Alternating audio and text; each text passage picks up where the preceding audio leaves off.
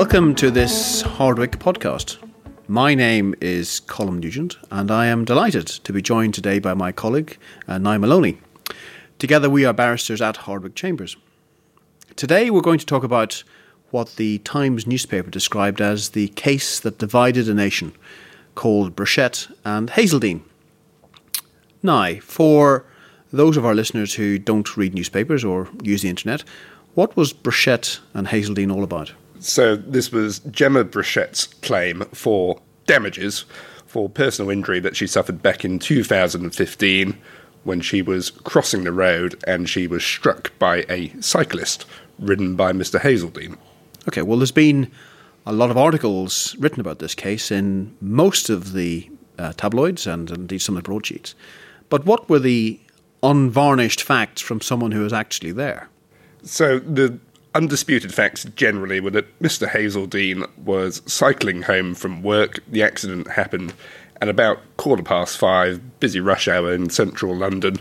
Mr. Hazeldean comes over London Bridge. He cycles through lights that he says were green, together with a number of other cyclists. As he approaches the lights, he sees a group of pedestrians that others have described as, as about five or six deep, an estimate about 50 crossing the road about 20 metres away from where he was. At least one of the cyclists stopped. Uh, Mr. Hazeldean carried on going forwards, sounded is his air horn, uh, and accelerated.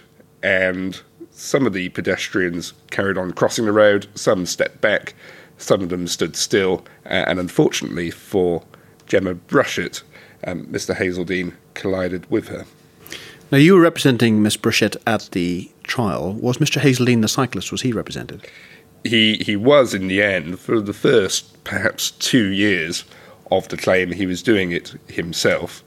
Um, drafted his own defence, of which he did a pretty good job. Actually, it's fair to say. So the judge heard evidence from uh, a witness, I understand, and from um, the pedestrian herself. Did she hear any evidence from the cyclist? Yes. So one of the difficulties in the case for the claimant was that Miss Brushett herself, as a result of her injuries, was knocked unconscious and she suffered amnesia. So she had absolutely no recollection about what had happened whatsoever. Um, we had evidence from another cyclist, the cyclist that had stopped when he had seen the pedestrians crossing the road, um, who said that Mr. Hazeldean had uh, driven past him on, his right hand side, sounded the air horn, and then accelerated in the direction of the pedestrians. Mr. Hazeldean gave evidence as well.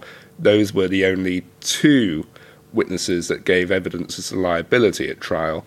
There were some other witnesses who were interviewed by the police at the scene on the day of the accident, but uh, they weren't brought to court. So the judge, having heard all that evidence, what material findings did she make? So it wasn't a difficult finding, I think, for the judge to make that the defendant had um, carried on going, in fact, accelerated when the junction wasn't completely clear of pedestrians, because that was something that the defendant freely admitted himself. So the judge found that that was a breach of duty.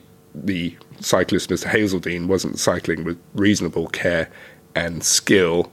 Um, he anticipated that they would continue on to the pavement, um, but it, whilst it might have been the cyclist's right of way, she found that the cyclist should have thought that he couldn't safely pass the pedestrians on the crossing without giving way, given the number.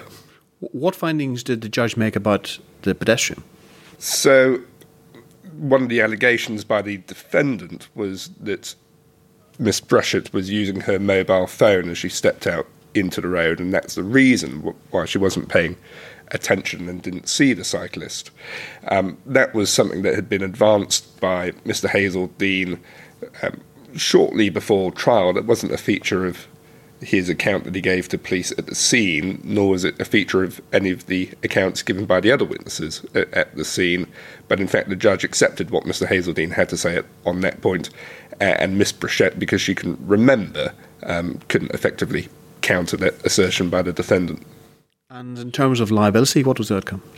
So the judge found that whilst the defendant had breached the duty of care that he owed to Miss Brushett and therefore was negligent, she also found that the claimant's conduct was, uh, as she called it, an important contributory factor.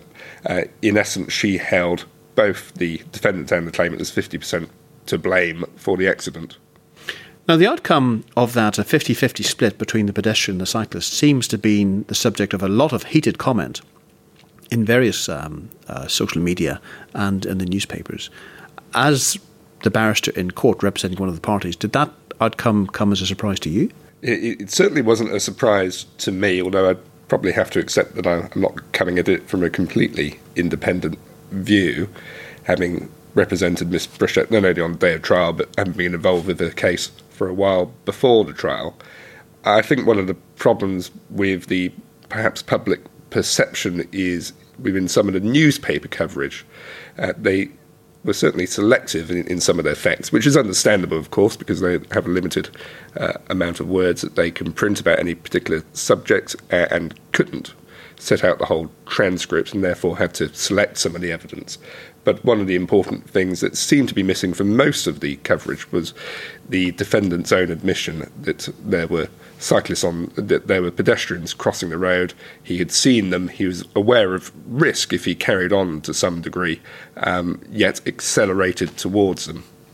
I'd like to ask you about the media coverage in, in, in a moment, but before I do that, it's clear from some of the reports that um, only the pedestrian recovered any damages, despite there being a 50 50 split in liability. Uh, the, the pedestrian's 50% to blame and the cyclist 50% to blame. So why did only she recover damages and not him? Well, Mr. Hazeldine, for whatever reason, didn't bring a counterclaim, i.e., his own claim for personal injury, even though he said he was also knocked unconscious briefly as a result of the impact and had suffered other, other physical injuries as well. Um, according to various a- accounts after the trial, he said that he, he hadn't believed in the compensation culture, as he put it, which was the reason that he didn't advance his own counterclaim. But long and short of it is, he didn't make a counterclaim himself, and so the judge couldn't award him any damages. One element which, again, attracted a lot of comment was the apparent um, suggestion that the cyclist is likely to bear the entire costs of the trial, again, despite the fact that he was found to be 50% to blame, and so is pedestrian. Is that true? And why is he likely to end up bearing all the costs? Well, he's going to have to bear the reasonable and proportionate costs of the action. Um, a- again, had he brought his own counterclaim and been successful to whatever degree, he, he would have also recovered some of his own legal costs. The coverage, depending on what you read, suggests that the outcome either gives a carte blanche to pedestrians to walk across roads without looking, or alternatively, uh, cyclists a license to barge through pedestrians in the road. Would you say either of those characterizations are accurate? No, the judge was quite clear that there was fault on both sides here. Um, whether or not the claimant was actually using her mobile phone, I'm sure she would have been found to some extent to blame and have had some reduction for contributory negligence anyway. Uh, essentially, everyone using the road owes other people around them a, a, duty of care. The cyclists owe a duty to pedestrians to uh, cycle safely and not to injure them. Uh, and cyclists, similarly, it's foreseeable that if they cross into the road suddenly without looking and a cyclist is approaching that they might cause a cyclist injury. They have a duty of care not to uh, act negligently by stepping out into the road by not looking. Um, that was fairly settled law before, and I don't think Brushett or Hazeldean changes it. Well, given that, did the level of media coverage of the case surprise you? Probably. This was what's called a, a fast track claim a claim that had a value of less than £25,000. Um, I've dealt with similar claims on both sides for cyclists and pedestrians in, in similar facts, and there's not been any um, media coverage and potentially some more newsworthy cases than Brushett and Hazeldean that haven't attracted media uh, attention. It, it, it, did surprise me, albeit cycling's a, a hot topic, particularly in London. Well, uh, that's apparent from looking at the uh, at the coverage of it itself and some of the articles and indeed some of the editorials. But was there any element of the media coverage that you found disheartening or unfortunate?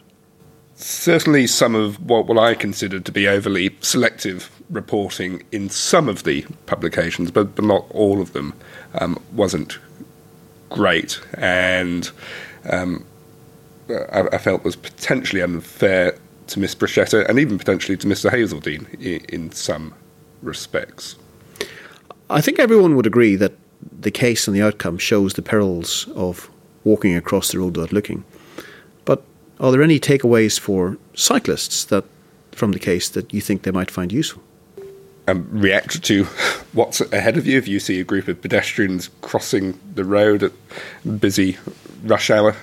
Um, perhaps don't accelerate towards them.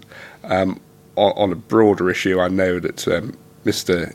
Hazeldean was um, concerned about bearing the costs of the damages and the legal costs because he didn't have insurance. And had he have had insurance, um, one, it wouldn't have been a financial concern to him, and two, I suspect the insurance company would have taken a, a view and settled claim long before this case ever got to trial. Okay, and uh, I don't know if you know whether such insurance is available for commuting cyclists. I know that in some household insurance, uh, some house contents policies, perhaps buildings policies as well, there will be coverage for this sort of thing. Um, and I've also been made aware, subsequent to this trial, that British Cycling offers insurance that can cover liabilities of up to £15 million a year. Well, that seems to me to be an absolutely no brainer from that perspective. Now, I thank you very much for that very interesting uh, um, account and I hope the definitive account of a case which, as I say, the Times has described as dividing a nation. Hopefully, this podcast won't do the same. That concludes this Hardwicke podcast on the topic of Brushett and Hazeldean. We hope you find it interesting and useful. You might like to subscribe to our podcast series by way of Apple Podcasts, Spotify, whatever podcast medium you use. And you can also find out more information about our podcasts on the Hardwicke website, hardwicke.co.uk. Thank you for listening, and from now on, myself, goodbye.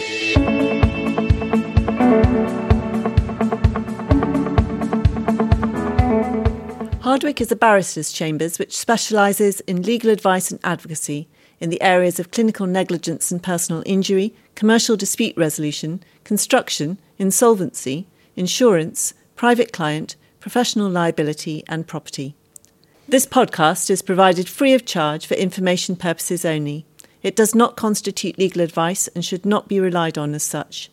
No responsibility for the accuracy and or correctness of the information and commentary or any consequences of relying on it is assumed or accepted by any member of Hardwicke or by Hardwicke as a whole.